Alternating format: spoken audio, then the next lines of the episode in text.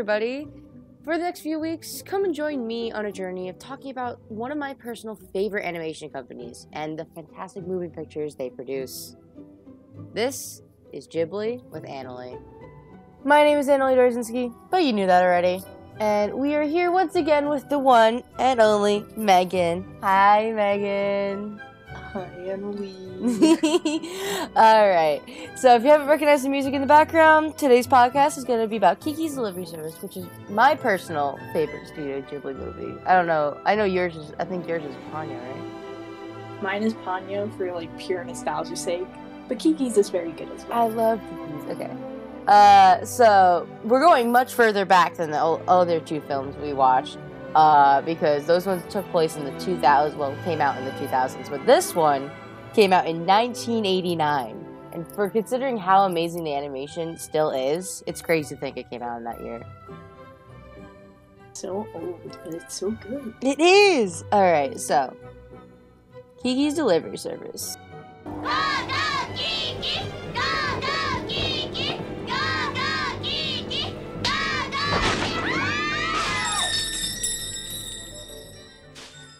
Uh, so we follow around uh, Kiki, who is a 13 year old young witch, witch in training, uh, and she wants to um, live her own little independent life. So she goes out and like journeys and finds a little town, mm, little city. You can't forget that she travels with her little black cat named Jiji. I love Jiji. Jiji's so Jiji cute. is the best character in this movie. Honestly, you're not wrong. Our plan was that we would stick around for another month and play it safe. I like that plan. And if we put it off for a month and I find some wonderful boyfriend, then what'll we do? Uh-oh. Come on, Jiji. I'm gonna put my paws together and pray you're not serious. Jiji I'm kinda- never wrong. Jiji ties the film, especially when uh, he's alone and has that old little like inner monologue portion. You know, Yeah. I So, love that. She also, so like, she flies away from her parents and everything. She's like, I want to be independent. Like, but buddy, you're 13. Yeah, 13 years old. I want to go out and see the world. She literally had no other like um, motive of where to find the city except she wanted it to be by the ocean. That's Mhm. all she wanted. Yeah, she just wanted to find anywhere that was like by the sea that she could study her witch thingies. You know, that was it.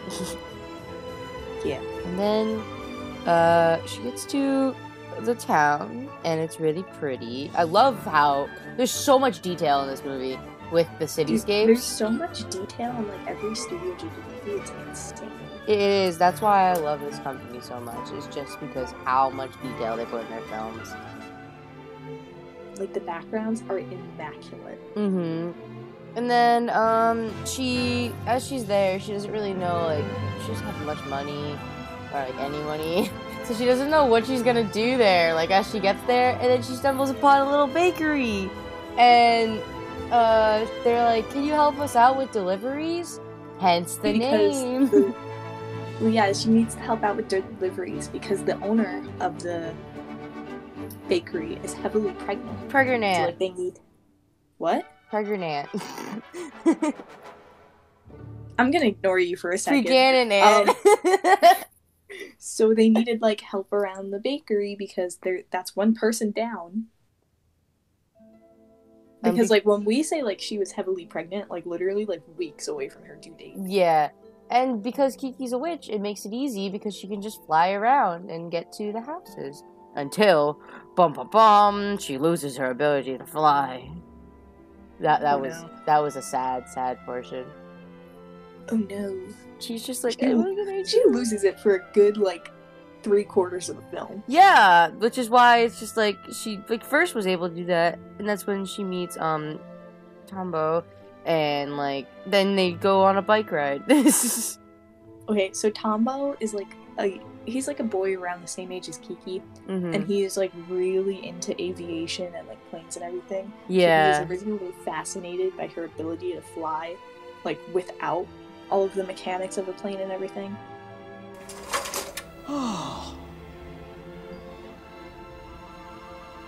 Hmm, what a cool witch.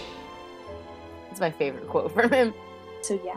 But continuing on, she loses her powers, so she can no longer fly, meaning she can't deliver stuff, Mm. which is what her entire job relies on. mm-hmm.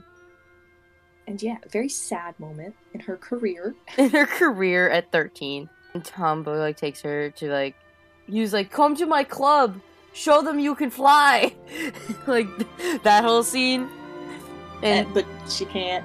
and then and then the bike he makes with like the propeller to like fly that doesn't really work But yeah, so she loses her ability to fr- to fly, hmm and she can also no longer talk to Jiji for some reason. yeah uh, it, she basically just loses like all of her witchy abilities if you will call it that you know Yeah, and plus it doesn't help that Jiji goes off another cat. mm-hmm she, I mean, she overcomes it and all that, even though, like, Yes, it- she it does. takes- She overcomes it by visiting a lonely little painter in the woods.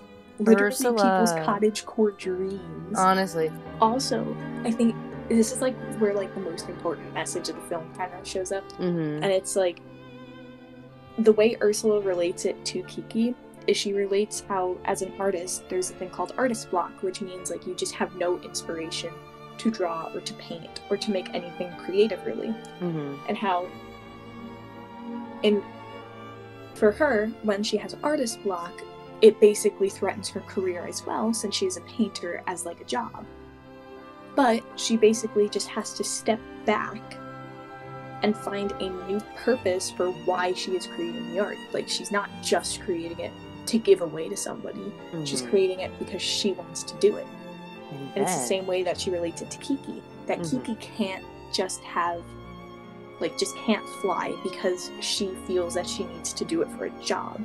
She needs to do it because it's what she enjoys doing. Right. And then the climax where the freaking the air show malfunctioned and Tombo is basically near death because he's just hanging in the air about to fall. And then uh it literally, you know what, what scene it reminds me of? what?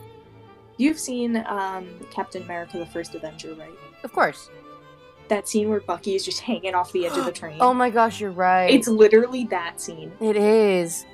But um yeah, then Kiki struggles to gain her flight to save him, and in the end, uh Kiki does save Tombo, and th- th- it's not a happily ever after kind of thing because they're 13. But um Kiki becomes friends, like officially becomes friends with Tombo after all this time of trying to like ignore him and all that. And they build an airplane together, which is kind of cute. Yeah, and then she lives out the rest of her days in the small little, or at least the rest of the days that we know, in the Yeah. small little town. Yeah, and I have to say, uh, this is definitely the one I would recommend to everybody because it is just my personal favorite. But like, I would recommend all these movies so far because they're just all so good. But yeah, and that's basically it. Um, that's Kiki's delivery service in a few minutes or less. So, yeah. Oh yeah, Any final words, Meagan? I like this movie. I enjoy it. I do as well. So yeah. Thank you so much for tuning into Ghibli with Annalee this week. All music rights go to Studio Ghibli itself and bensound.com. Come back next week where we'll be taking a look at another amazing film by this company known as Princess Mononoke. But until then, have a great rest of your day and see you next time.